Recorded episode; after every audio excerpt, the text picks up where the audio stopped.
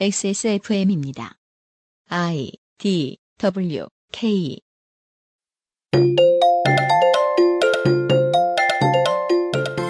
그것은 알기 싫다 302회 토요일 순서를 시작합니다. 덕질인 오늘 해줄 얘기는 뭐죠? 저의 조상 이야기입니다. 제의 조상 이야기를 들어보시겠습니다.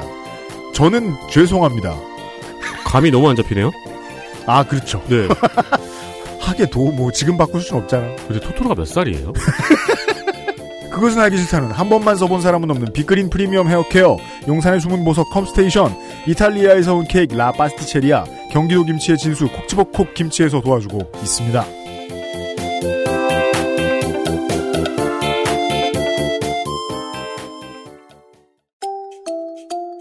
두피도 피부니까 클렌징으로 세안하고 스킨, 로션, 영양크림까지 얼굴에 놓치기 싫은 피부관리 같은 피부인 두피는 잊고 계셨나요?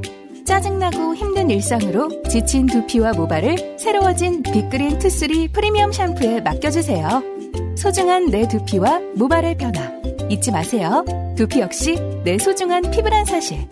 두피도 피부니까 빅그린 투쓰리 프리미엄 daily scalp 샴푸 Big Green 같이 쓰면 더 좋아요. 투쓰리 트리트먼트, 투쓰리 헤어팩.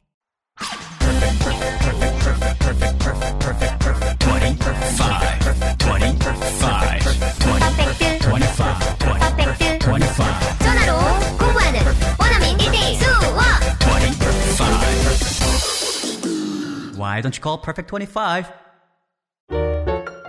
국내 베이커리에서 경험해보지 못한 맛 이탈리아에서 온 케이크 라 파스티체리아 Maestro il pasticcere. La pasticceria. 설맞이 액세스몰 행사를 하고 있습니다. 네. 먼저 빅그린에서 설 선물용 패키지, 그리고 평산네이처의 야왕, 아로니아진 이지의 crazy 세일 및 패키지. 그렇죠. 이거 crazy라고 저희가 저번에 조금 웃었잖아요. 네. 진짜 crazy더라고요. 네, crazy하게 나가고 있습니다. 지금. 네. 그 네. 저기 야왕하고 그, 그 아로니아진 이지를 합해서 음. 야왕 반값 정도 더라고요. 아 눈물 나 진짜 이러지 않았으면 좋겠어. 그 근데 그게 또 그 사장님이 좀 자신이 있는 편이긴 한 게 아, 이거 이제 먹어본 사람들은 또 찾을 것이다라는 생각이 있는 것 같아요. 어, 정확히 가격을 말씀드리면은 야왕 한 박스하고 한 박스면 이제 데이와 나이시죠. 그리고 아로니아진 이지 한 박스를 합해서 16만 9천 원에 지금 판매를 하고 있습니다. 그렇죠. 그리고 그 ES 7.5 시기 유황 비누도 선물로 하나씩 드리고 있고요. 근데 야왕 한 박스 가격이 원래 23만 8천 원이거든요. 그렇죠. 그러니까 엄청 세일을 지금 하고 있는 겁니다. 그리고 푸른액에서는 들고 가기 그럴듯한 선물 세트를 준비했고요. 이거는 들고 가서 이제 가족들이 오손도손 앉아서 먹으면 다 없어지는 선물 세트고요. 온 가족이 모였을 땐 빵, 라파스티체리아의 가격 할인도 역시 진행되고 있습니다. 온 가족이 주워 먹어도 한 시간은 가는 어른들이 제일 좋아하는 건기식의 명가, 건기식이 뭐예요? 건강 기능식품. 기능식품, 아하. 바이르메드의 최대 50%설 할인. 여기서 50%는 어제 말씀, 그저께 말씀드렸죠? 네. 아또라떼가 50% 할인이고, 나머지 제품들은 30% 할인입니다. 그렇습니다. 그 유면상 PD 또 장사 오래 해봤다고 또 전문 용어 쓰는 거 봐. 건강 기능식품. 저렴한 가격, 믿을 수 없는 퀄리티, 커피 아르케 커피 세트 2 플러스 1. 이게 원래 10 플러스 1이었는데, 그죠. 2013년엔 그러했죠. 네. 이것도 큰 손해라며. 그 눈물이 납니다. 그리고 에어비타도 만원 가격 할인이 지금 진행되고 있고요. 황금 돼지해를 맞이한 앤서 나인틴의 돼지 세트 시리즈. 앤서 나인틴은 화장품을 만드는 회사잖아요. 맞습니다. 돼지 세트는 뭔가요? 돼지해라고. 아, 그냥? 네. 네. 홍보 담당자의 상상력의 문제다. 뭐 돼지 껍질에서 추출한 콜라겐 이런 게 들어있는 건 아니고요. 실링이 매우 낮다. 그렇지 않습니다. 음, 음, 네. 그리고 마지막으로 XSFM 의류. 후드는 40%, 티셔츠는 60% 기간 한정 할인을 지금 하고 있습니다. 거의 끝나갑니다. 이 할인 시즌이. 그리고 설날 직후에도 주문하시고 그러신 분들 계신데 그냥 뭐 필요하니까. 그렇죠. 네, 그것도 괜찮고요. 방송을 좀 늦게 들으셨다면 사실 저희가 선물 선물 하지만 실제로 선물은 회사에서 나가는 스팸 세트를 들고 가거든요. 샴푸 세트나. 그거 엄마 아빠 주면 좀 미안하지 않냐? 아니 그걸 엄마 아빠한테 주면은 엄마 아빠가 그거를 큰 집에 들고 가요.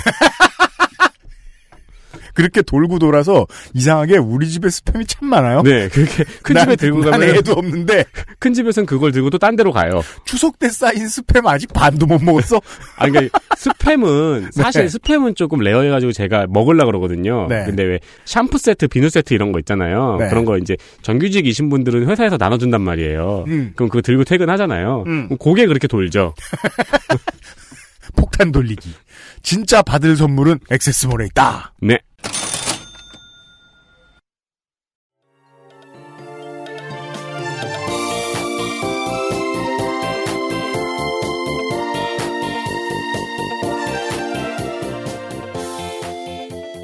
네.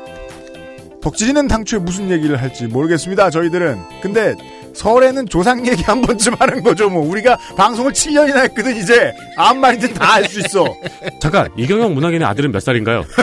초등학생입니다. 제가 중학생에 이제 끼어서 얘기를 했더니 예. 네. 이번 주엔 뭘 틀릴까 시간입니다. 제가 은근히 이렇게 한두 가지 틀리는 게 컨셉이 되어버렸는데 그래서 오늘은 어 컨셉이 아니고 어 공식 네, 그렇죠. 그러니까 일부러 그런 건 아니잖아요. 네. 그래서 이- 오늘은요 틀려도 상관이 거의 없는 왜냐하면은 어, 출전이 족보라든가 전설이라서 사실관계를 실제로는 증명하거나 추적하기가 어려운 것들을 갖고 왔습니다. 네. 이젠 이렇게도 가요. 틀린다고 많이 혼났더니 안 틀릴 생각은 안 하고 틀려도 되는 걸 들고 옵니다. 아니 이- 근데 처못된 놈. 안 틀리려고 노력을 되게 많이 하는 걸 제가 봤거든요. 진짜 확인도 여러 번 하고. 청취자 입장에서 청취자 여러분들 뭐라고 말씀하시겠습니까? 더 노력해. 아니 뭐 청취자분들이 알바는 가져오지. 말고 뭔 소리야 이름이. 아니 내가 얼마나 열심히 했는가는 중요한 게 아니죠. 틀렸다는 게 중요하지. 아니, 그렇죠. 그렇죠. 그러니까 청취자 여러분들은 그걸 알 바가 아니죠. 응. 틀렸다는 사실만 알고 계시면 되는 거니까. 내가 알바가 아니라는 게 아니고 이 사람아. 깜짝 놀랐어요. 철면핀 줄은 알고 있었지만 저 정도인 줄은 몰랐다. 네, 네. 설입니다. 네. 지난번 공개 방송에서 제가 많은 제 원고의 많은 부분을 잘라냈습니다. 그 원고는 총 두 번에 걸쳐서 이제 가위질이 됐는데 일단 처음에 원고를 모을 때 한번 제가 반을 뚝 잘랐고요. 음.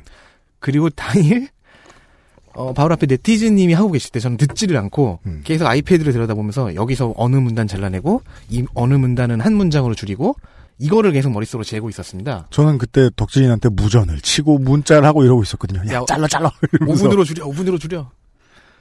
어, 두 번째로 잘라낸 건 뭐, 세세한 뭐 예시 이런 것들이었으니까 되살릴 수가 없는데, 음, 첫 번째로 잘라냈던 것들. 그걸 가- 오늘 갖고 와봤습니다. 그렇습니다. 저는 지난 공방에서 뿌리는 그 생각보다 종종 과대평가된다는 말을 했어요. 왜 갑자기 그런 문장이 나왔는지 조금 그 논리의 전개상 어, 위화감을 느끼셨을 분도 있, 을수 있는데, 어, 원래의 저의 그 원고에서는 좀 더 많은 예시가 있었고요. 그래서 smooth하게 넘어가는 편이었는데, 오늘의 얘기도 그 이야기입니다. 뿌리는 종종 과대평가된다. 참 많은 곳에는 뿌리 성애자들이 있죠. 네. 네. 우리의 뿌리는 원래 이랬으니 이래야 한다. 제가 했던 얘기는 뿌리는 과대평가되고 실제로 중요한 것은 뿌리가 아니라 뿌리에서 지금까지 오는 그 과정 변화다. 였습니다. 음. 그래서 오늘 저는 오늘 큰 조카 이야기를 먼저 시작할 겁니다. 누구의? 저의. 그렇군요. 제가 작년이었나요? 어느, 회차인지 기억이 안 나는데 한국에 놀러 와서 스타크래프트 원으로 저를 능욕했다는 그놈입니다. 그건 그분의 잘못이 아니에요. 네. 네. 하지만 3시간 동안 계속 그걸 반복한 건 그놈의 잘못이에요. 큰 형의 장남인데요. 다행히 형을 저의 형 자기 아버지를 닮지 않아서 성격은 괜찮은 편입니다. 한국계 미국인입니다. 굳이 따지자면 서울 출생이니까 이민 1.5세라고 네. 할수 있습니다. 한국 언어는 하긴 하는데 유창하지는 않고요. 뉴욕 퀸스와 버지니아주에서 자랐고 지금은 워싱턴 DC에 살면서 프로 포커 플레이어를 지망하고 있는 사람입니다. 30대가 됐나? 네. 프로 데뷔를 했는지는 아직 확실치 않고요. 한국에 작년에 놀러 올 때는 이 녀석의 할아버지 저희 아버지의 생일이라고 생신이라고 이제 온 가족이 같이 왔습니다. 어 그의 할아버지와 주인공은 이제 이 친구입니다. 네. 그의 할아버지와 그의 아버지는 여행의 막바지에 산소를 가져고 있습니다. 그 산소에 묻힌 분은 저의 할아버지, 그에게는 증조 할아버지죠. 그쵸.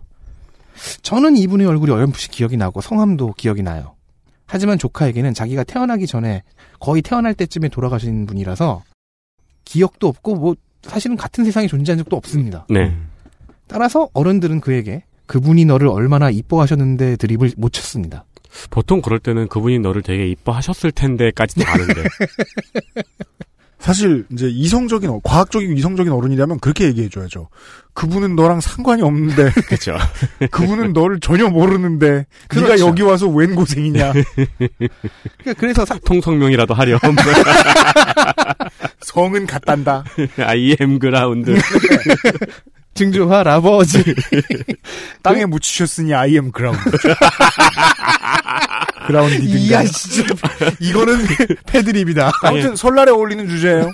땅에 네. 묻혀 계신 망자 여러분 죄송합니다. 그래서 그때 그들이 썼던 문장이 이겁니다. 너의 뿌리다. 음, 그러면 조카는 이렇게 말하죠. 아까 UMC가 한 말. 그게 나랑 무슨 상관이냐. 네. 나는 식물이냐? 반문해야죠. I am Groot. 저의 할아버지, 그의 증조 할아버지는 의주 근처의 피현이라는 동네 출신입니다. 이제 주인공은 이분이 됩니다. 음. 거기서 한국 전쟁 때 남쪽으로 피난을 온 겁니다. 네. 근처의 다른 동네와 달리 피현은 자랑할 산물이 거의 없는 깡촌입니다. 최근에 땅콩이 북한에서는 이제 2위 산출을 자랑한다 음. 음, 하는데 피현군에는요 광산도 없고요. 57%가 산림이고 대부분은 피나무입니다. 그래서 지명이 피현이지요. 음, 돌아가신 할머니께서 생전에 가끔 이렇게 말씀하시던 추억 중에도 이런 얘기가 있어요. 나귀 타고 어? 결혼하려고 신, 신랑에게 갔는데 그 시절은 이제 결혼하면 하- 하는 날 신랑을 처음 보죠. 음. 점점 나무가 많아지고 으슥해지더라. 어떻게 시집을 가도 이런 동네로 가나 한스러워서 울었다. 17세의 그녀가. 음. 자, 그 이 피현은 서쪽으로 조금만 가면 정말로 조금만 가면은 압록강 하구가 나옵니다. 그리고 이 피현이 있는 곳이 평안북도잖아요. 네. 서북지방입니다. 서북지방의 홍씨 하면은 그 내력은 두 가지로 압축됩니다. 독립군 아니면 홍경래. 음. 이제 저희 할아버지에서 떠납니다. 일제 시대가 시작됐을 때요. 음, 홍씨에서 가장 유명한 두 가문이 남양홍씨와 풍산홍씨거든요. 네. 세도가였죠, 둘 다. 이런 문중들이 부류로 나뉩니- 나뉩니다. 기존의 조선 및 대한제국 정부에 고관 대작을 많이 진출시키고 풍산홍 씨 경우에는 왕가에도 시집을 많이 보냈던 가문입니다. 즉 외척이고 고위관료고 물론 이런 가문들은 안동김 씨나 뭐 풍양조 씨에 비하면 콩라인이었죠. 이 남양홍 씨, 풍산홍 씨와 같은 문중들이 둘로 나뉩니다. 정부에서 받은 은혜가 많다. 우리는 그동안 정부에서 녹을 받아 먹었다. 따라서 그 정부를 되살리기 위해 독립운동을 하자. 이런 파가 있고요. 네. 다른 파는 우리는 정부에 충성하고 정부를 조종해온 집안이다. 근데 정부가 바뀌었다. 새 정부를 대상으로 같은 일을 하자. 우리가 저들을 컨트롤할 수 있다. 우리는 정부의 일부니까 음. 정부가 바뀌었네. 그럼 우리도 다시 정부의 일부가 되어야지. 그냥 뭐 둘 다 갖다 붙이기 나름이군요. 네. 네. 이 두 부류는 갈라지고요. 갈라졌다는 거는 그 문중 내에서 엄청난 싸움이 있었다는 얘기죠. 네. 그래서 독립운동파를 선택한 사람들이 꽤 많은 사람들이 만주 쪽으로 떠납니다. 그리고 피현은 만주의 바로 남쪽이죠. 강만 건너면 됩니다. 하지만 이렇게 독립운동가가 된 홍 씨들은 어, 현재 그 독립운동 역사에서 큰 피규어로 남지 못했습니다. 그렇죠. 네. 음. 이전 왕조에서도 그랬고 그리고 먼 훗날에 후손이 그래, 그렇게 되듯 콩라인에 매우 익숙한 성씨들입니다. 뭐야 그게. 아, 그러네요. 네. 아, 아니, 왜냐면 그 사람의 이름이 홍진호였구나라는 거 지금 생각해냈어요. 콩이 아니야. 남양 콩씨가 아니라고. 남양 콩씨가 아니라고. 홍범도 장군은 이부류가 아닙니다. 홍범도는 그 머슴 출신이고요. 그리고 평양 혹은 평안북도 자성에서 태어났습니다. 강원도에서 자랐고요. 따라서 조선말 홍경래의 난이 일어났을 때 서북 지방에 살던 홍씨들 중 누군가의 후손으로 추측이 가능합니다. 네. 남양 홍 씨는 맞는데 독립운동 하겠다고 올라간 그 북상한 파가 아니라는 거죠. 음. 즉 정리하면요. 우리들 그러니까 여기서 우리라는 건 저와 제 조카입니다. 음. 저와 제 조카의 조상은 독립군 콩라인이 아니면 음. 반란군 방기일 가능성이 매우 큰 겁니다. 어, 농민운동계예요. 네, 홍경래가 과연 농민운동이었는가? 네. 중인에 가까웠잖아요. 음. 자, 그러면 그의 증조부, 저의 조부가 피형 같은 깡촌에 살고 있었던 것이 대충 이해가 됩니다. 아마 19세기의 제 조상들 중엔 분명 높은 확률로 만주 개장수가 하나 있었을 겁, 하나 이상 있었을 겁니다. 그렇겠죠. 네. 네. 음, 그렇기 때문에 이제 뭐 난을 치렀거나 혹은 독립운동을 하다가 가세가 기울어가지고 네. 피어내서 다시 이제 생활을 하고 있던 상황이었을 것이다. 거기 숨어 있었거나 걸로 밀려났거나. 네, 음. 근데 뭐 독립군에서도 이름을 남기지 못했고 네, 네. 반란군에서도 이름을 남기지 못했고 그러니까 좋은 놈, 나쁜 놈, 이상한 놈 중 하나는 홍씨였을 것이다. 제 생각엔 이상한 놈이었을 것 같다. 네. 제일 연기 잘하는데. 네. 이렇게 뿌리를 찾아서 그나마 추측이 가능한 부계 tree를 타고 좀 더 옛날로 가보겠습니다. 부계 tree를 타는 이유는 딱 가- 뭐 하나밖에 없습니다. 그나마 추측이 되니까. 족보가 있으니까요. 네. 족보는 정말 신뢰할 수- 사료가 아닙니다. 신뢰할 수가 없어요. 네. 위조도 가능하고 매매도 가능하니까요. 그럼요. 하지만 일단 이거를 어느 정도는 믿, 믿는 상태로 더 옛날로 가보겠습니다. 네. 어, 남양홍 씨의 경우에는 당홍파, 토홍파가 아닌데 저는 당홍파입니다. 음. 당홍파가 토홍에 비해서 굉장히 많아요. 그게 뭐예요? 당홍이 먼저 생겨난 홍- 그 한국의 홍씨입니다. 아, 당나라에서 왔다는 겁니까? 그렇습니다. 중국에서 넘어왔어요. 아, 무슨 파였지? 그런 것도 알아요? 저는 전혀 이게 몰라요. 개와는 달라요. 무슨 문정공파 뭐 이런 것과는 조금 달라요. 아, 그래요? 네. 남양홍 씨의 경우에는 그 당홍과 토홍이 서로 시조가 다른데 같은 집안이라고 그냥 퉁쳐요. 자, 고구려 때 홍천하 이름도 멋있어요. 천하예요. 네. 홍천하라는 당나라 학사가 이주해 왔다고 합니다. 왜 이주해 왔을까요? 고구려의 보좌광이었나가 이제 당나라에 요청을 했대요. 음. 그러자 당태종은 이제 보내버렸다는 거예요. 음. 그럼 당태종은 왜 홍천하를 보내버렸을까요? 음. 다른 나라로. 음. 이유는 확실치가 않습니다. 그런데요, 남양홍 씨는 중국에서도 중앙이나 지방에 권력 있지 않습니까? 그 권력의 주변에서 콩라인으로 있었던 문중입니다. 왕조가 바뀐다던가 지방 정권이 들어서는 그런 군웅 헐거가 되어도 열심히 잘 살아남았던 존버. 네. 기록에 많이 등장하진 않지만 정황상 보면 분명히 여기에 어디에는 속해 있었을. 그러다가 이 가문이 줄타기를 좀 잘못하는 바람에 쫓겨나서 만주와 한반도 쪽으로 넘어왔다는 것이 일단 추측이 가능, 현재 하고 있는 추측들입니다. 줄타기가 제주인 사람이 망할 때는 줄타기가 잘 안 됐을 때죠. 네. 그래서 뭐 태종이 뭐 홍천하와 그 가솔들이 마음에 안 들었나 보죠. 그래서 고구려가 학사 좀 보내달라니까 너 가. 음, 음. 했다는 추측이 가능합니다. 네. 네. 그러면 이 홍씨들은 어떻게 권력의 옆에 있을 수 있었는가? 당나라에서 넘어온 홍천하가 남양 홍씨의 시조가 되는데요. 이 사람은 연개 소문이 나를 쿠데타를 일으켰을 때 또 고구려에서 쫓겨나서 신라로 갑니다. 음. 그리고 현재의 화성의 그 영지를 받아서 당성백, 백이라는 그 백작이라고 하면 조금 그렇긴 한데 어쨌든 당성백이라는 자기를 받고 음. 화성에서 살아요. 화성의 일부가 남양인데요. 네. 그 남양의 옛날 지명이 당성입니다. 음. 당나라의 성즉, 당나라 동네란 얘기죠. 한 2, 300년 뒤에 이제 토홍기라는 또 다른 그 일파가 등장하는데 네. 대충 그 정황으로 봐서 같은 집안인 것 같다라고 얘기를 합니다. 어쨌든 당홍계는 이제 중간에 고려 개국 공신 홍유도 있고 뭐 이런 이렇게 하면서 쭉 내려옵니다. 그러면 좀 더 올라가 봐서 이 남양홍 씨는 중국에서는 어떻게 권력의 옆에 있었을 있을 수 있었을까? 무력 때문이란 말이 있고요. 네. 돈 때문이란 말이 있습니다. 줄을 잘 타려면 둘 중에 하나 있어야죠. 이 중국 동부 특히 남동 지방의 어르신들 중에 그 홍이라는 성에 대해 얽혀 있는 신뢰하기 힘든 전설을 말해주는 분들이 있어요. 전설도 있어요. 네. 이 외, 전설은 다 있죠. 네. 네. 고- 저는 잉어를 먹으면 안 돼요.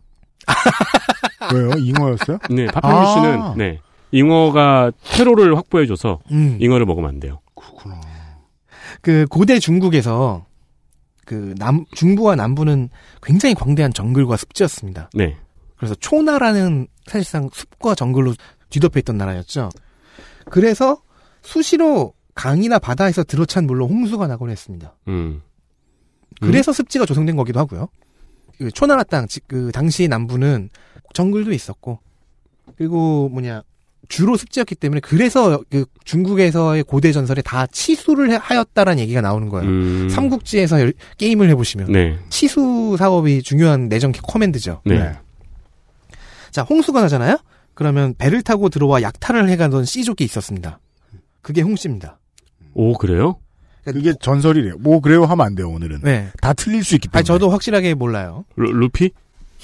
홍은 넓을 홍이고요. 음. 우리는 이 글자를 보통 옛날부터 홍키 디 루피. 어. 홍가 홍가 하긴 홍수라는 단어에 쓰지 않습니까? 넓은 물. 네. 이 전설에 따르면 홍 씨는 원래 해적 아니면 수적이었습니다. 아 조상이 홍수예요? 왠지 그 이 해적 수적 오늘 다 틀려버리자 그냥. 그냥 해적 해적 수적할 때 그때 주- 분명히 이름이 홍수인 사람이 있을 것 같긴 했는데 그렇죠. 쟨 이름이 홍수야. 별명이 아니야. 제가 왔다. 네. 예. 근데 잘 보면요.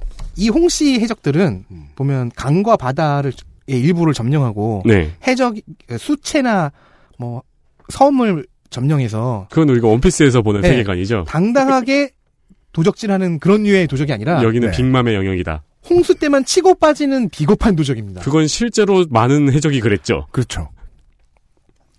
아니, 근데 뭐 근거지가 있다고 한게 아니라 네네. 네. 어, 중국 대륙의 치수 작업이 좀 지속이 돼서 정글과 습지가 거의 사라지니까 몇 세대의 강도질로 쌓은 무력 혹은 돈을 통해 지방 정기부터 진출을 했다는 얘기입니다. 음. 이 전설에 의하면요. 네. 그렇습니다. 이 전설에 의하면 제 조상은 어, 비겁한 도적입니다. 음, 네. 이게 그 우리 미국사 얘기할 때도 많이 듣잖아요. 이 도적들이 나중에 예. 네. 어, 정치인이 되고 갱들이 나중에 훌륭한 지방 정치인이 되고 네. 그렇죠. 하지만 이 홍수설 이건 일단 전설입니다. 그럼 문헌을 들여다봅시다. 그럽시다. 중국에는 백가성이라는 문헌이 있습니다. 이 몇천 개에 달하는 성씨의 기원을 설명한 책입니다. 음. 이런 성씨가 있고 그 성씨의 기원은 이렇다고 한다. 네. 네. 는 것을 기록한 체록담이죠. 이 체록담을 잠시 신뢰해 봅시다. 잠깐만 신뢰해 봅시다. 네. 잠깐만. 왜냐면 백가성도 그렇게 신뢰받는 문헌은 아니에요. 자, 백가성에 따르면 홍 씨는요. 동부의 습지가 아니라 서쪽 둔황 출신입니다. 점점 더 멀어지네요. 이번엔 사막급 트머리입니다. 이 둔황에는요. 형벌을 담당하는 공공씨라는 씨족이 있었는데 야 공무원인데 공공시야. 와 진짜. 네, 그, 그 공자예요. 그러니까 교도관 집안인데 무슨 공공씨야. 일, 예, 무슨 일인지 공공씨의 후예 한 명이 원수를 져서 중원으로 도망쳐 옵니다. 아 민간인을 잡아들였든지 그러니까 무슨 원수가 어쩌다가 원수가 진 걸까요? 죄인을 직접 데리고 온 혈령이 범인인 줄 알고 자- 잡아 넣었든지. 아니면 이렇게 감옥을 하나 민영화를 했다든지. 어, 그래, 그래 서 어떻게 공공시로서 민영화를 할 수가 있느냐. 그런 거일 거예요. 누굴 잘못 사용했다든지 네. 뇌물을 들켰다든지 네. 형벌을 너무 가혹하게 줬다든지 네. 해서 원수가 적겠죠. 음. 자, 근데 추적자가 오지 않겠습니까? 그러면은 추적자를 피하기 위해 이름을 바꿔야죠. 음. 그래서 공자 옆에 물수변을 붙여서 홍씨가 되었다. 아 이것이 백가성의 설명입니다. 그 책 정말 못 믿겠네요. 그러게요. 막 갖다 붙였다는 생- 그러면 심증이 강합니다. 그러면 홍홍 씨가 돼야 되지 않나요? 아니 뭐 어, 홍홍진호 멋진데. 네, 홍홍 씨, 홍홍진호. XSFM입니다.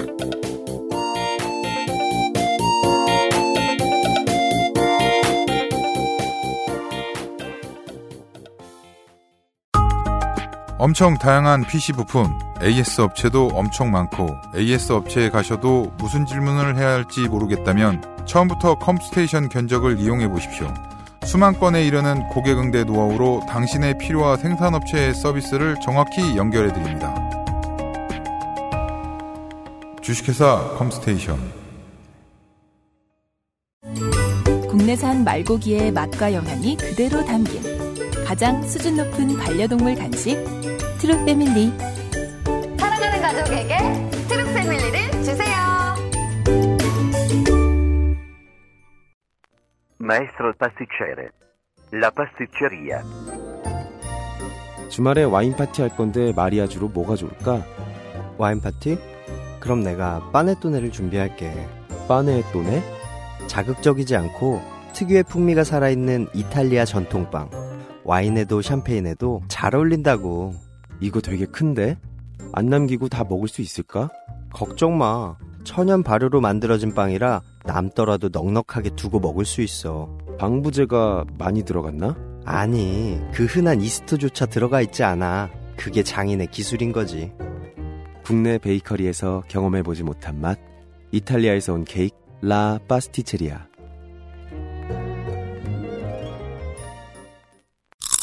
튀기지 않았다. 굽지 않았다. 볶지 않았다. 얼리지 않았다. 원적에선 복합 건조로 만들어낸 과일 그 이상의 맛. 오감 만족 과일 스낵 푸르넥.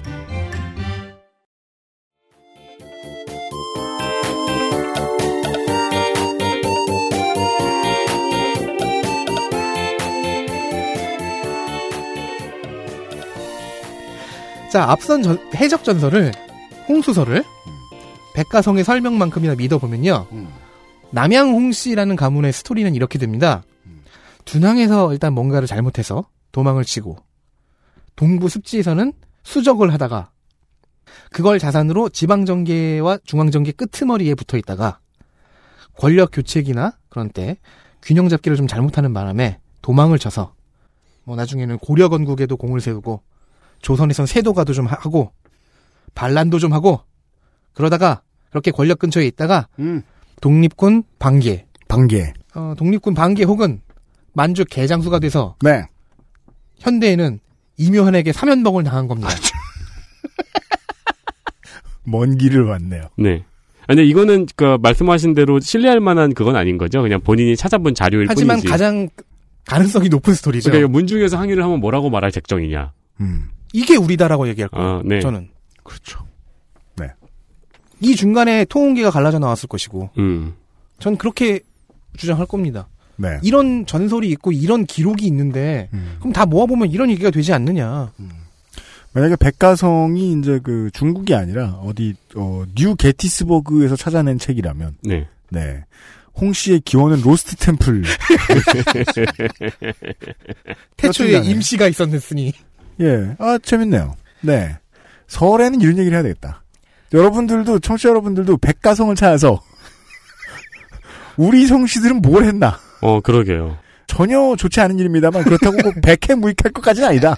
잠깐 재밌을 수 있다. 재미 재미는 있겠네요. 그 이상의 스토리에서, 음. 워싱턴 DC에 사는 포커 플레이어 미스터 홍, 즉 제 조카에게 가장 유의미한 이야기는 삼연벙뿐입니다. 벙커는 지을 줄 알거든요. 왜냐면 지금 독립운동을 할 필요도 없고, 지금 뭐 조- 교, 교도소를 관리할 필요도 없고, 조선에 바- 반란을 할 필요도 없고, 네. 그렇죠. 중인으로서 농민 봉기를 일으킬 일도 없고, 피현에 갈 일도 없습니다.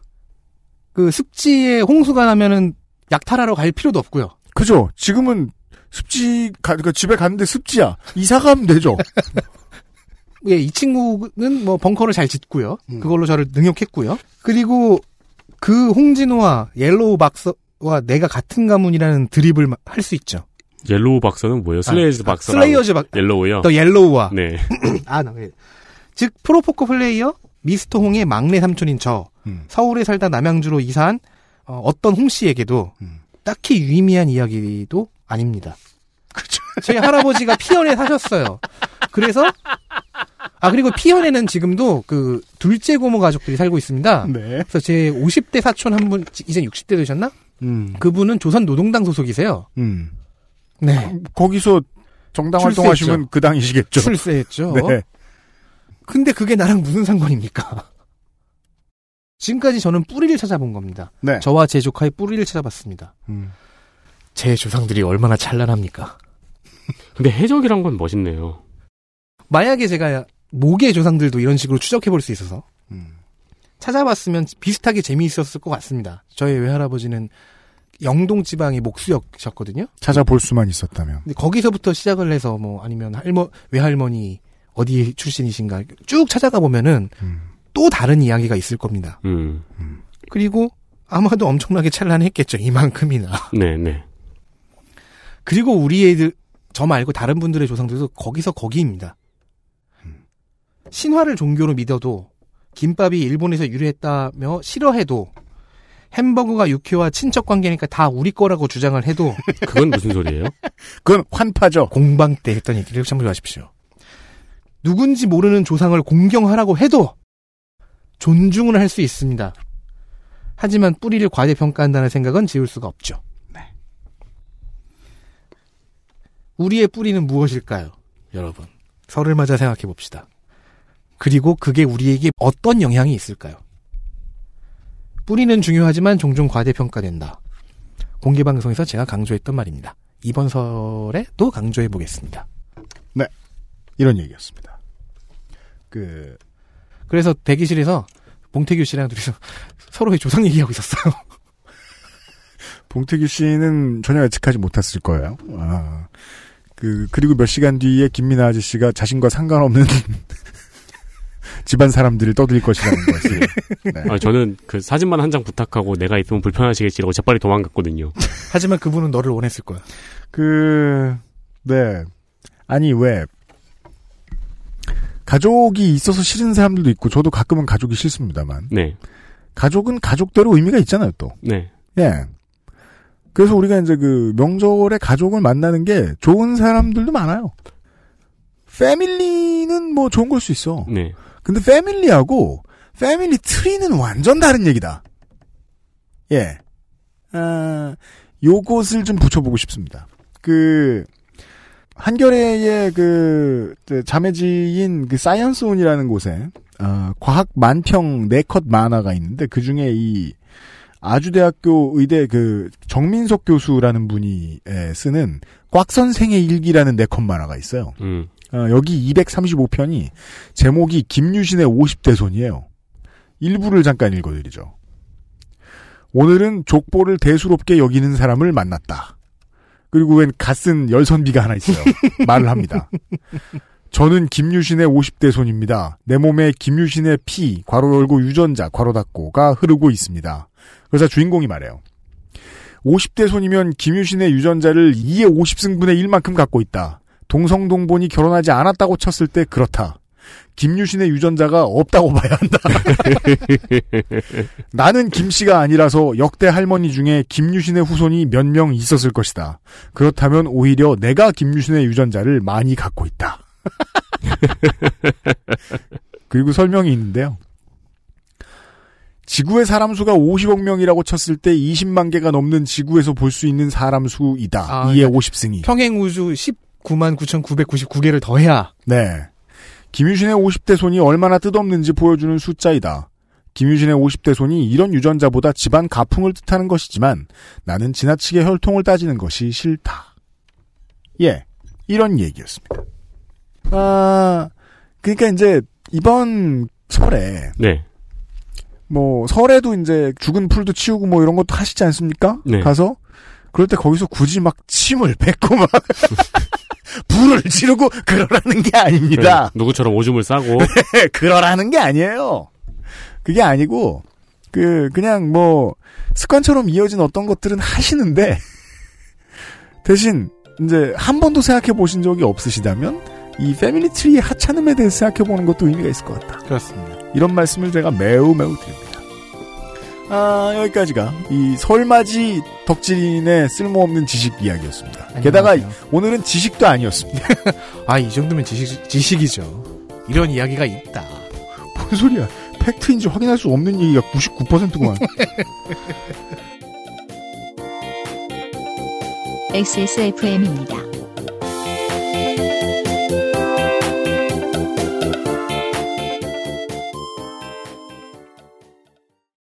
콕 집어 콕. 식구가 많아도 나 혼자 살아도 김치는 콕 집어 콕. 시원한 백김치, 감칠맛의 갓김치, 아삭한 총각김치. 무게도 포장도 원하는 만큼 다양해요. 그러니까 김치가 생각날 땐 콕 집어 콕. 온라인에서만 모든 것을 해결할 수도 있습니다. 컴스테이션 이달의 PC 마음에 드는 사양이 나왔다면 바로 액세스몰에서 결제하세요. 주식회사 컴스테이션 아스트랄 뉴스 기록실 뉴스 아카이브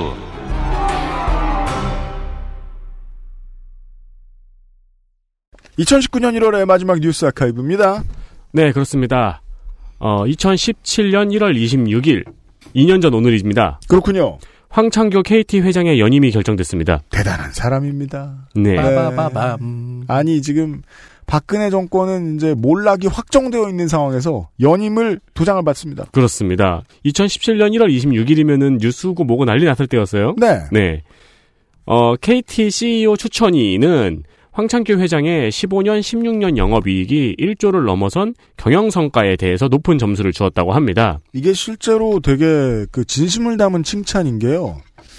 이렇게까지 직원을 많이 자르다니 네. 대단하군. 아무도 못하는 걸 네가 해냈어. 예, 어프리시에이션입니다. 그러나 당시에는 이미 차은택의 추천 인사를 임원으로 채용했다는 것과 최순실 소유의 회사에 광고를 몰아주는 등 최순실 게이트에 연루가 되어 있다는 것이 밝혀져 있는 상태였거든요. 밝혀져 있는 상태에서 그렇게 난리가 났는데 CEO 연임 결정이 난 거예요. 그러니까 이 KT에서는 경영 성과가 좋으니까 어쨌든 그냥 하게 됐다고 기사들이 말하고 있습니다. 그렇습니다. 따라서 이 박근혜 최순실 국정농단 특조할 때 그때 이미 이 사람에 대해서도 타겟팅을 분명히 했었어야 됐는데 네. 예 놓친 한 꾸러미 중에 하나인 거죠 이 사람이 예 두 번째 보시죠 두 번째는 뿌리에 대한 이야기입니다. 이건 재밌어요 이건 게다가 지식도 있어요 네. 뭐 1839년 존 오거스트 서터라는 사람이 스위스를 떠나서 캘리포니아에 도착합니다. 서터 하죠 서터 서터. 수터 하니까 피자 같잖아요 알겠습니다. 네 면 같고 존 오거스트 서터라는 양반은 원래 이 당시에는 멕시 원래 양반이에요 네, 양반이에요. 네. 이 당시에는 멕시코 영토였어요. 음. 멕시코 영토였던 캘리포니아에서 멕시코 지사에게 직접 지금의 세크라멘토 지역의 소유권을 인정받았습니다. 지금은 어, 캘리포니아의 주도죠 미국이죠 그렇습니다. 어, 이 양반은 그리고 여기에 요새를 세운 다음에 여기에 원주민이 워낙 많았어요. 음. 약 3만 명가량의 원주민이 있었는데 원주민과 유럽인 등을 두루 고용하여서 농업의 낙원을 만들려는 계획을 세웠습니다. 왜 그랬느냐 농장 만들 땅은 너무너무 많고 네, 날씨도 너무너무 좋은데 인력은 태부족했기 때문에 그렇죠. 여기에서 유럽인은 무슨 귀족이던 사람이 온 게 아니고 네. 그냥 저 쫓겨나 쫓겨나 온 사람들입니다. 그리고 이제 얘기해 보니까 좋은 사람이거든요, 원주민들도. 그래서 친하게 지냈어요. 그렇죠. 네. 그리고 1847년 미국은 멕시코와의 전쟁에서 승리해서 텍사스, 콜로라도, 애리조나, 뉴멕시코, 와이오밍, 캘리포니아, 네바다, 유타 전체의 면적을 멕시코로부터 양도받습니다. 그런 관계로 이 시절의 서부 사람들은 주로 국적이 두 개죠. 네. 멕시코인이기도 하고 미국인이기도 하고. 그러나 1848년 1월 24일 그의 고용인이었던 제임스 윌리엄 마샬이라는 목수가 강에서 사금을 발견합니다. 네. 골드러시의 시작입니다. 이것이 캘리포니아 골드러시지요. 이것이 캘리포니아의 뿌리입니다. 네. 서터라는 양반은 자기 땅에서 금이 나온다는 사실을 알게 된 거예요. 음. 근데 이 양반이 꿈꾸고 있던 거는 농업 낙원이었거든요. 네. 그래서 이 사이에 두고 고민을 하고 있었습니다. 나는 금을 캘 것인가, 농업 낙원을 완성할 것인가. 음. 그 고민을 하면서 이 금이 발견된 것을 비밀에 붙이려고 했는데, 근데 이게 나중에 이제, 이제 얘기, 그니까 뭐 책이나 이런 데를 뒤져보면 본인이 다 먹고 싶다도 있었을 수도 있겠지만 전쟁 날 것 같다. 네. 예, 안 그래도 여기는 전쟁 왔다 갔다 하던 곳이었는데. 그렇죠. 왜냐면 여기는 몇 개월 전에 멕시코 땅이었다가 지금 다시 미국 땅으로 된 거거든요. 맞습니다. 그리고 본인의 이 소유권은 멕시코 때 받은 거거든요. 네. 네. 근데 그 한 이 당시 이 지역의 한 상인 신문의 사주였던 사무엘 브레넌이라는 양반이 아 이 양반은 어 사무엘 브레넌이란 중인이 음. 왜냐면 상인이니까요. 네. 금 채굴 기구 가게를 급하게 차려요. 음. 그런 다음에 금이 나왔다는 소문을 동네방네 퍼뜨립니다. 그리고 이 소문은 곧 전 세계로 퍼져나갑니다. 네. 즉, 캘리포니아 골드러시를 온 세상에 알린 인물이죠. 네. 그리고 이로 인해서 최초의 큰 돈을 엄청나게 벌었다고 얘기하는데 죽을 땐 또 되게 가난했다고 해요.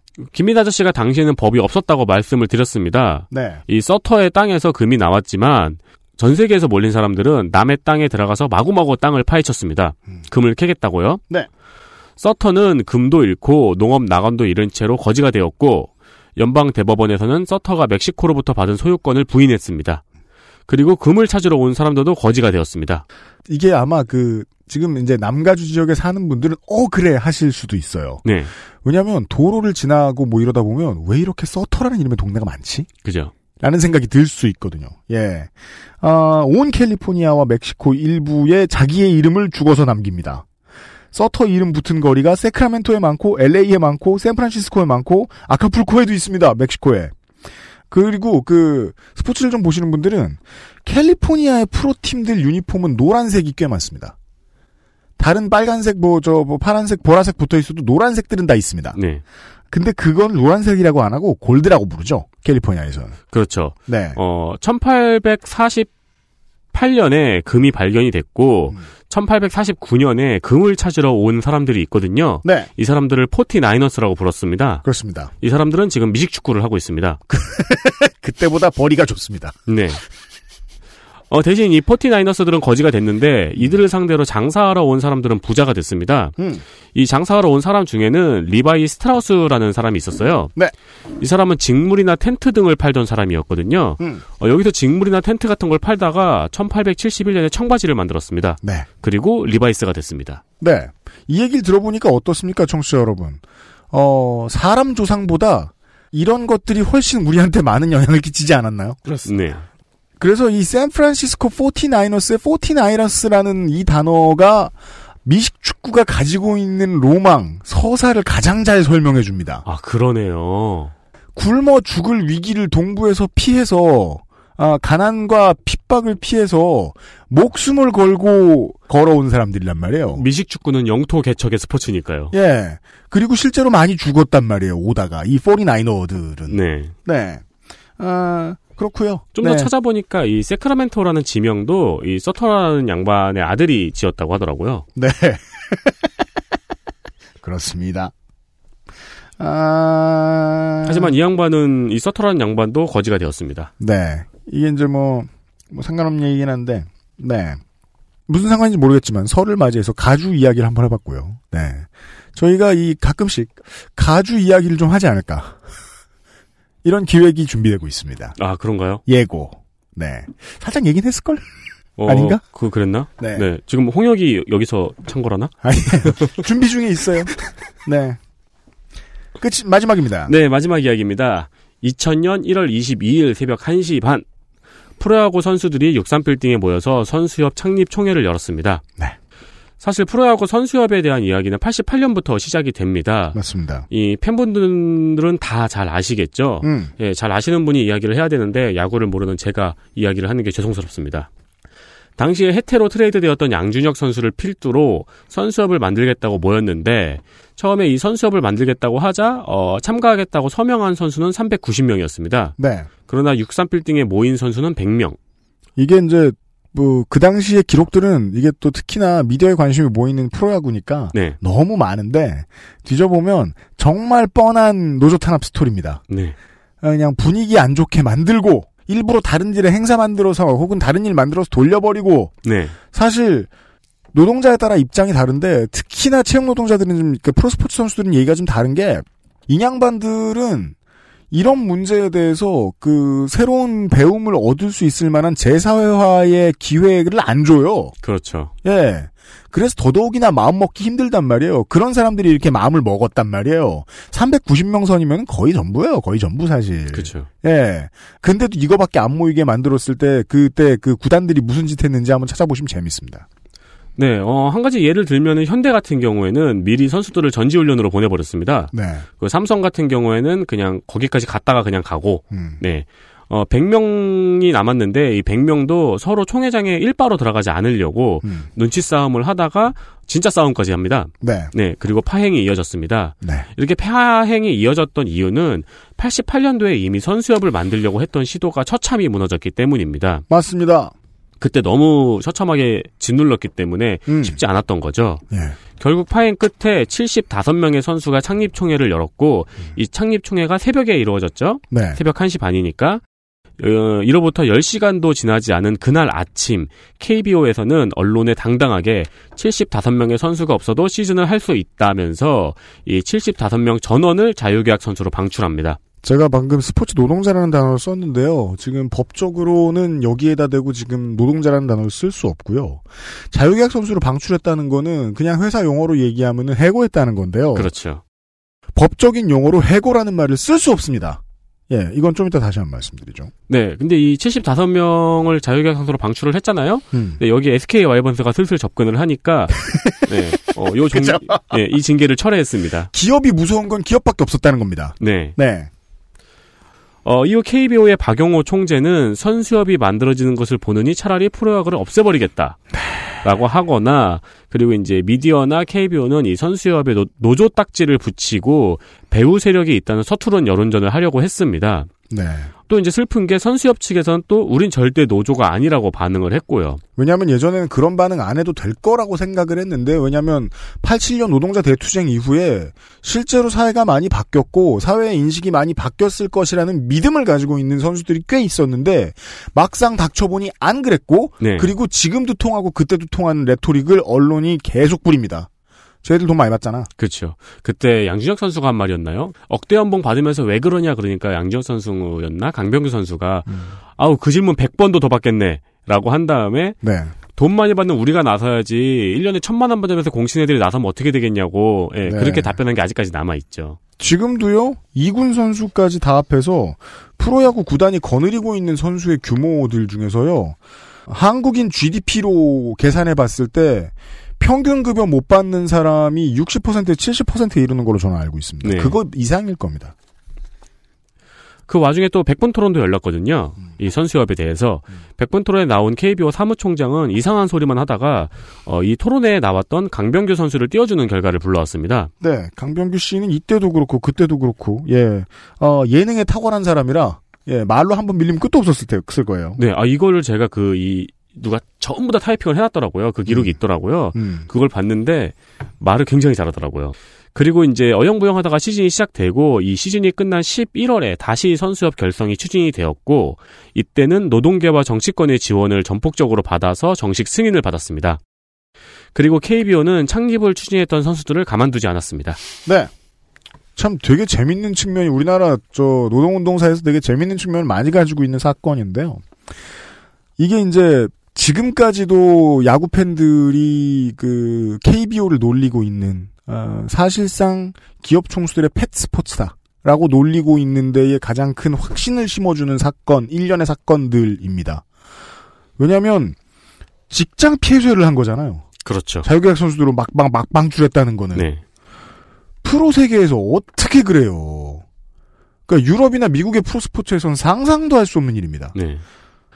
그리고 그랬기 때문에 더더욱이 이제 이 사건이 너무 많이 국민들에게 각인됐기 때문에 최동원 선생이 그냥 스포츠의 레전드가 아니라 뭔가 시대의 위인으로 연성이 돼 버렸다는 거예요. 네.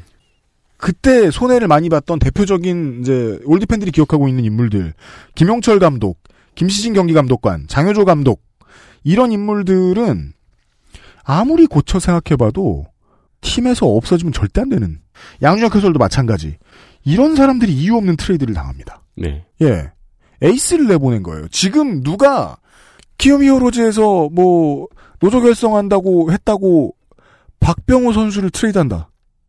난리가 나죠. 지금은. 네, 그럼 네. 고척돔이 불, 불타 없어질 겁니다. 네. 고척돔은 지붕도 있거든요. 그 다른 더 말도 안 되는 케이스들을 얘기를 해볼까요? 그 제가 즐겨보는 이 WWE가 선수를 선수라고 안 부릅니다. 애슬릿이라고 안 합니다. 네. 운동선수라고 안 해요. 슈퍼스타라고 불러요. 그리고 스스로 칭하기를 스포츠라고 안 하고 스포츠 엔터테인먼트라고 부릅니다. 왠지 아세요? 덕질이는? 각본이 있으니까? 각본은 피겨 스케이팅에도 있고 마루에도 있고. 네, 다 있어요. 여긴, 여긴 왜 그렇게 불러? 다 운동선수인데. 왜 그럴까요? 가장 중요한 이유는 선수 의료 보험을 들 수 없기 때문입니다. 그게 너무 비싸기 때문입니다. UFC가 아직도 100% 선수 의료보험이 안 되는 걸로 알고 있는데 100% 됐나요? 네, 지금 정확히 모르겠다. 아, 근데 그 문제에 있어서 UFC의 사장은 UFC의 현 경영진은 그래도 최대한 전향적으로 선수들 편을 좀 많이 들었습니다. 의료보험이 가장 좋다고 알려져 있어요. 음. 격투기 스포츠들 가운데서는. 네. 근데 WWE는 욕먹을 기기가 상당히 많았음에도 불구하고 아직도 온정주의적으로 정말 많이 다친 사람 있거나 뭐 그 예전에 충신이었던 선수들 중에서 어쩌다가 뭐 그런 사람들 있으면은 의료 뭐 보험 뭐 시설에 넣어주고 치료 따로 해줄까 보편적인 선수의 의료보험을 들어주지는 않습니다. 옛날에 이제 UFC가 욕을 많이 먹었을 때 그 UFC의 훌륭한 귀감이 되었죠. WWE는. 그 돈을 아끼는 게 너무너무 중요한 거예요, 이 업체에게. 선수가 한번 그 금지 약물 과다 사용 및 이제 살인적인 일정으로 인해서 정신 착란을 일으켜서 배우자와 자식을 죽이고 권총 자살했던 사건이 있었습니다. 매우 유명한 사건입니다. 이 사건을 겪은 뒤에 WWE 측의 이 의료보험이나 선수들의 케어에 대한 문제에 대한 비난의 여론이 빗발치자 WWE는 그럼 의료보험 하겠다라고 말한 다음에 선수 빼고 모든 직원 의료보험을 들어줍니다. 어, 진짜요? 선수에 대한 처우는 아직도 크게 나아지진 않았습니다. 어. 그돈 쓰긴 아무튼 싫다는 거예요. 스포츠 노동자의 노동권에 대한 얘기인데요. 선수협은 왜 이름이 선수협이냐? 선수 노조가 아닙니다. 선수 노조면 각 팀이 다르고 업체가 다르니까 선수 노조 연맹이 돼야 돼요. 네. 근데 선수 협회입니다. 왜냐하면 노조가 아니기 때문입니다. 이유는 우리가 예상할 수 있는 그대로입니다. 특수고용직 노동자, 즉 자영업자이기 때문입니다. 음. 자영업 상태를 유지시키기 위해서라도 전지훈련가는 1, 2월에는 급여를 안 줍니다. 12월, 1월에 뭐 그거 그 구단마다 다른- 다른데 그래서 10개월 월급을 줍니다. 네. 그럼 이 사람들은 계속 자영업자예요. 노조가 아닙니다. 그럼 뭐가 문제죠? 계약 그리고 계약 해지 관련된 일, 계약 해지 관련된 일 스포츠엔 뭐가 있죠? 트레이드, 드래프트, 방출 이런 것에 대해서 본인은 성질 낼 수 있을지 모르죠. 그런데 여기는 권한이 없습니다. 선수협은 권한이 없어요. 이런 문제를 처음에 미국 프로스포츠가 이제 두 개의 다리로 떠받들고 있는 것이 하나는 선수협이고 선수협은 파업권을 확실하게 가지고 있습니다. 미국에서는요. 네. 또 하나는 그 얍삽한 에이전트들입니다. 에이전트들이 처음부터 이런 노동권을 말살당하지 않을 제 조항들을 엄청나게 집어넣어 놓습니다. 선수 계약 때. 네. 그러니까 이게 되는 건데 한국은 이걸 말하지 못하게 돼 있어요. 이게 80년대 90년대에 언론들이 이거 아까 박용호 총재 얘기 나왔죠. 이 사람 두산그룹 회장이었죠. 네. 현대도 그 노조 잘 된 노조 성공 사례의 대표적인 우리나라 대기업인 현대도 그리고 삼성도 마찬가지 내 눈에 피가 내 눈에 흙이 들어가기 전까지는 뭐 이런 얘기 했겠죠. 원천 차단했단 말이에요. 여긴 자기들 패시니까. 그리고 그때 회장님 딸랑딸랑하면서 기사를 어, 현수협에다가 나쁘게 써주던 그 언론사들 그들 덕분에 아직도 선수협은 존재는 하되 목소리를 크게 낼 수 없는 조직이 됐다는 겁니다. 네. 그리고 또 협회나 노조가 목소리를 크게 낼 수 없게 힘을 원천 차단당하죠? 그럼 그 뒤에 꾸준히 비난하기 좋아요. 너네가 나서줘야지 이게 뭐냐. 나설 수가 없게 됐다니까 예전에 니네 선배들이 이 기사 이렇게 써가지고 이 새끼들아. 예. 아, 그러게요. 이 문제도 저의 영감을 막 융터를 자극하네요. 네. 이게- 나중에 한번. 굉장히 재밌더라고요. 저는 이거를 한참 봤어요. 잘 몰랐던 네. 사람이다 보니까 이 역사를 88년도부터 쭉 보다 보니까 네. 아 재밌는 일이 많더라고요. 한국 노동운동사의 피커소 시츄에이션들을 짧게 축약해 놓은 이야기입니다. 네. 네. 프로야구 선수협 파동 시리즈. 어, 궁금하신 분들 한번 기사를 검색해 보십시오. 네. 뉴스 아카이브가 저 때문에 길어졌습니다. XSFM입니다. 콕 집어 콕. 깔끔한 맛의 경기도 김치를 만들기 어려울 땐 콕 집어 콕. 오차 없이 지켜지는 절임 과정, 양념 배합, 저온 발효, 숙성. 정부가 보증한 전통 식품 인증 업체예요. 그러니까 김치가 생각날 땐 콕 집어 콕. 지구상에서 가장 많이 팔리는 노트북 브랜드 레노버. 명절과 입학, 졸업 선물로 최고의 선택입니다. 지금 바로 엑세스몰에서 전용 특가를 확인하세요. Lenovo for those who do.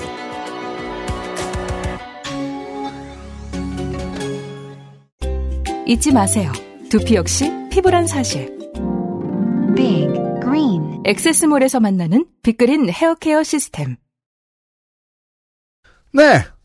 302회 그것은 알기 싫다를 마칩니다.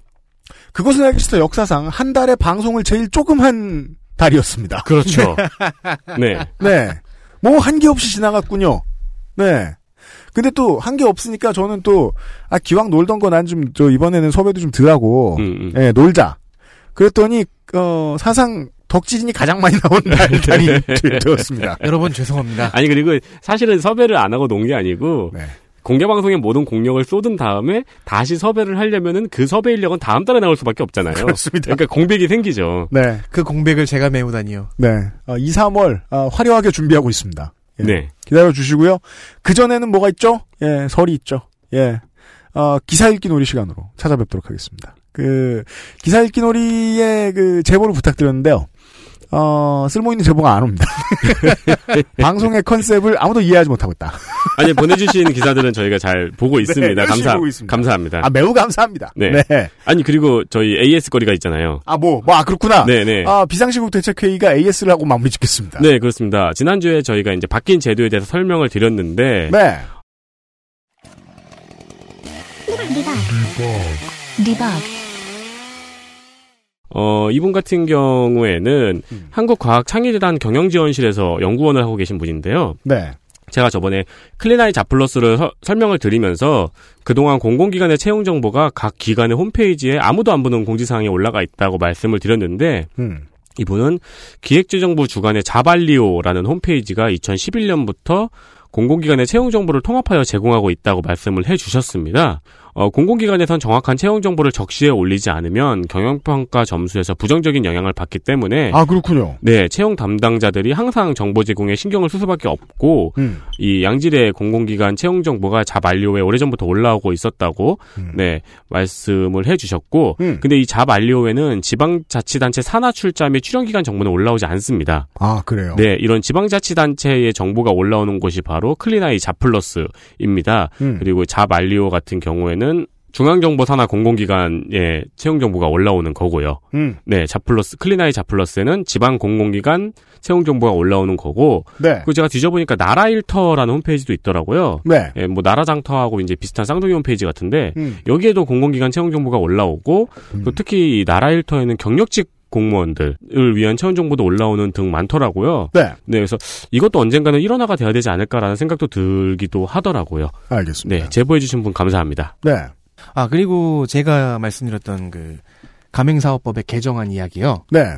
제보가 어떤 한 분한테서 들어왔는데 음, 현재 모 편의점 가맹업의 회사에 그 근무하시는 분이래요. 음. 근데 아직 계약서에 넣지 않았대요. 왜냐면은 계약서에 넣지 않아서 아무런 제재가 없다. 음. 보상에 관한 규정도 없다. 이게 참 실제 생활로 들어가는 데까지 시간이 걸립니다. 네. 그래서 제가 바뀌, 현, 현재 현재 버전의 그 가맹사업법을 둘러봤는데요. 네. 35조 과징금 부분에 음. 해당 제가 말했던 그 내용이 들어가 있는 게 있긴 있어요. 음. 과징금을 부과할 수는 있는 것 같습니다. 그런데 이제 그러면 두 번째 문제가 남죠. 이후에 계약서는 넣어야 될 텐데 이전 계약서에도 넣어야 하느냐, 소급이 어렵겠죠. 소급이 되느냐, 음. 그것은 확인을 해보셔야 될 거고 다- 다만 소급이 안 된다면 재계약 시에는 반드시 들어가겠죠. 음. 네. 부디 그러길 바랍니다. 그 저희가 레몬법에 대해서도 설명을 드렸잖아요. 근데 음. 어제 JTBC 뉴스를 보니까 이차 사러 가가지고 레몬법 이야기를 하니까 네. 아뭐 우리는 그런 거 네, 모른다. 안 판다. 예, 음. 그러 그 레몬법 얘기할 거면 차 안 판다. 음. 그래 버렸다 그래가지고 이제 JTBC에서 국토교통부 찾아가서 물어보니까 음. 그게 뭐 아직 준비가 안 됐다. 뭐 개인과 개인 간의 계획에 정부가 뭐 끼어들기가 힘들다. 뭐 이런 소리 하고 있더라고요. 그 이런 비판적인 시각을 확실히 좀 유지해야겠다는 생각을 저희들도 반성을 했고 여러분께 다시 한번 알려드리게 되는 게 1월 1일부터 시행됩니다라고 했을 때 모든 공무원이 착착착착착 준비됐을 가능성은 제로에 가깝다. 네. 심지어 우리 김민아 씨 맨날 얘기하죠. 막 다 법이 시행 법이 시행령이 떴고 혹은 뭐 법이 다 시행됐어 효력을 발휘해. 근데 막 관료들이 아, 안 한다고 우리. 음. 어. 법 다시 바뀌게 할 거야. 네. 안 해, 안 해. 잡지 마. 이렇게 나올 수도 있다. 네, 이 편의점 가맹업에 가맹 회사에 계시다는 이분은 음. 연초에 본인께 본인이 직접 공정위에 문의하고 관련 법도 검토해봤는데 네. 그러니까 아마 이분도 이 과- 35조 과징금 부분을 보시긴 보셨을 거예요. 음. 그런데 정작 현장에서는 계약서에 해당 내용을 넣지 않아도 아무런 제재가 없음을 확인했다라고 네. 하시니까 이것은 또 아마 어떤 유권 해석이 필요한 부분이 되지 않았나. 근데 이 부분은 유권 해석이 필요하면 안 되잖아요. 그렇죠. 네. 그런 쟁점 분야가 아니지 않습니까? 네. 입법부와 청와대가 약하다는 걸 이게 국민들 일반 정서에 아직 잘 받아들이지 못하잖아요. 네. 아니 얘네들이 한다고 우리가 뭐라 그래서 얘네들이 한다고 했는데 공무원이 안 해? 그죠. 예, 공무원이 벌을 안 줘?